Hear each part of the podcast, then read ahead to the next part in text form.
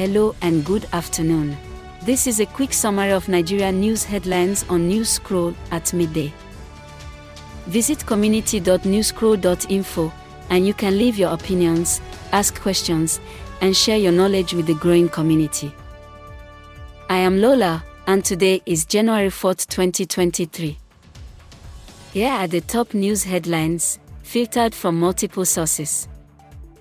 Former military president Ibrahim Babangida has denied reports that he endorsed Peter Obi, the presidential candidate of the Labour Party. Report by Politics Nigeria. Number 2.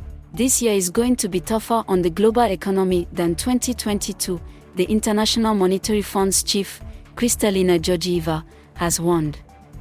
Report by Independent NG.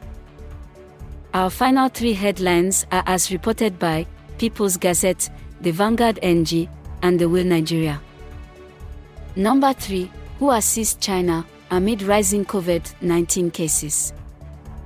4. Unilag and the Port Council review conflicting maritime laws in the country. 5. The EFCC has recovered approximately 13 billion naira as proceeds from illegal payments made under the subsidy regime. This rounds up midday headlines from Newscroll.